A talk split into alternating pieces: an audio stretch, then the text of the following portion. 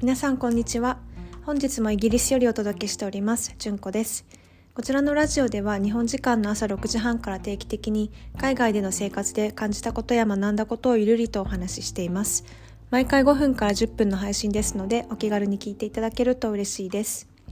皆さんいかがお過ごしでしょうか。イギリスはですね、本日もどんよりと曇っております。ここ 2,3 日ずっと雨でして、本当に春が待ち遠しいです。で、今日なんですけども、本日は自分のアイデンティティは何だろう、自分は自分っていう話をさせてもらおうと思うんですけど、先日上司と雑談をしていた時に上司はイギリスにもう数年いるんですけど、なんかこう中途半端に海外にいると、こう日本はどうだとかイギリスはどうだとかっていう、すごいこう比較して話してる自分がこうかぶれのように聞こえるなっていうふうに思うことがあるっていうふうに言っていて、で、上司から見た私っていうのはもうなんかそのかぶれの域を通り越してるよねっていうふうに言われたんですね。で、確かに、どこにいても自分は変わらないで、イギリスにいようとアメリカにいようと他の国にいようと、自分は自分だし、その国によってなんかこう違うことっていうのは当たり前だから、特にこう比較するっていうことは最近ないなと思って、ちょっとこちらのポッドキャストでは海外の様子をこう、身近に感じていただきたくて、イギリスとかアメリカとか、日本と比較するっていう話をさせてもらったこともあるんですけど、そうここ最近では日常の会話の中で比較するっていうことは少なくなったなっていうふうに感じました。どこにいても自分は自分、私は私で、自分知ってる限りの自分っていうのは喋りが上手というよりは、どちらかというと聞き手側で、大勢の中で目立つタイプっていうよりは、1対1の対話を好む。で、どこにいようとカフェでコーヒーを飲みながらこうぼーっとする時間、考えたり読書したりする時間っていうのが、好きな自分っていうのはどこにいても一緒だなと思って、ただ今までずっとこんな、自分は自分っていう考えだったかなと思うと、そうではなくて、以前はね、どこの社会にも属さないっていう、こう自分のアイデンティティってなんだろうってちょっと悩んだ時があったんですよ。で、例えば日本に帰省して、で周りの人とこう話をしていて、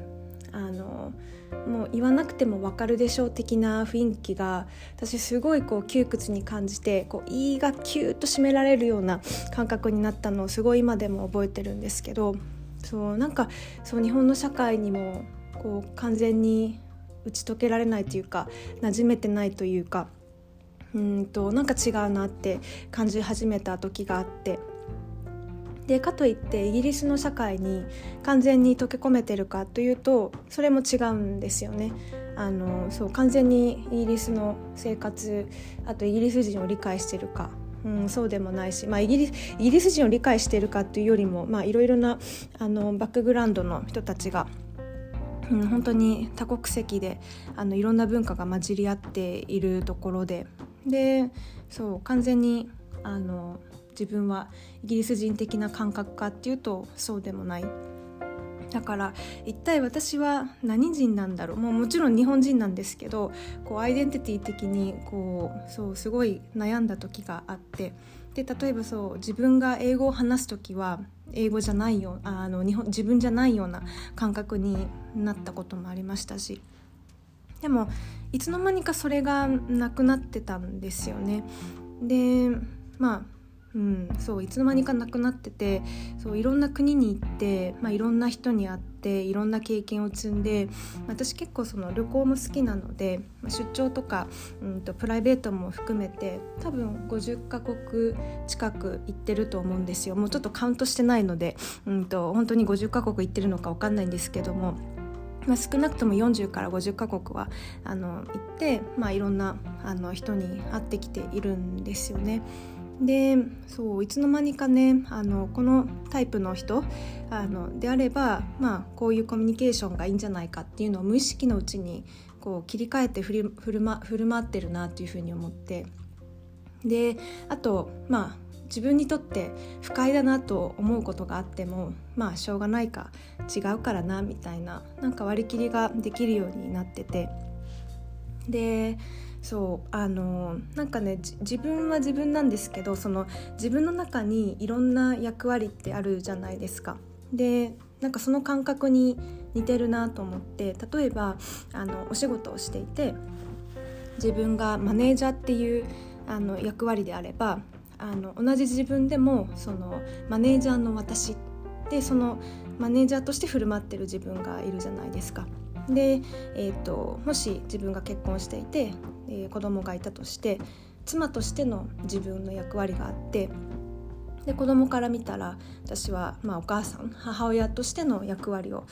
担っていて、その振る舞いをしている。で自分と親の関係であれば、私は子供になるので、親から見たら子供としての自分の役割っていうのがあって、でその役割に応じてこう振る舞いって無意識のうちに変えてないですか？私もあんまり意識したことなかったんですけど、そうこの感覚に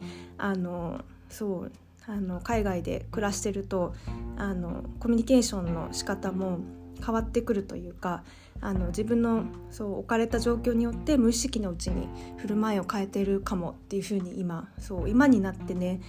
意識して、この感覚になるのに私多分10年近くかかってるんですよね。でそうこれから海外に行こうと思ってる方とか、今海外で数年いらっしゃる方とか、なんか10年かかったっていうと、そんなにかかんのみたいな感じで、ちょっとあまりいい印象を受けられないかもしれないんですけど、ただ早い段階で私は10年かかったんですけど、異文化理解力っていうのをね高めてもらうと、私が10年ぐらいかかったこの無意識の振る舞いっていうのをもっと早くにね身につけていただけるんじゃないかなと思って、でこれからのポッドキャストはもう少しこう異文化理解力、カルチャーマップのねお話をさせてもらえたらなというふうに思ってます。で私の中で海外で仕事をするにあたって、語学の前にねこの異文化理解力を高めることが本当に重要だなと感じていて、で語学ってその国に行けば嫌顔でも聞こえてくるし、嫌でも周りの話してる言語ってその国の言語で、で嫌でもアウトプットしないと、自分の意思を伝えないと生活できないので、日本にいる時よりは、上達せざるを得ないというか、自然というか、生活していく上で耳も口も慣れてくるっていう節は、あると思うんですけど、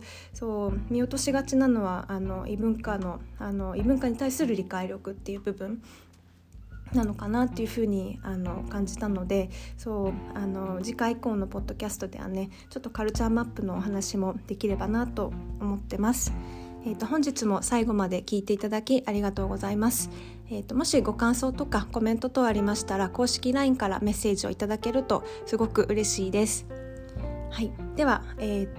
皆さん本日も素敵な一日をお過ごしください。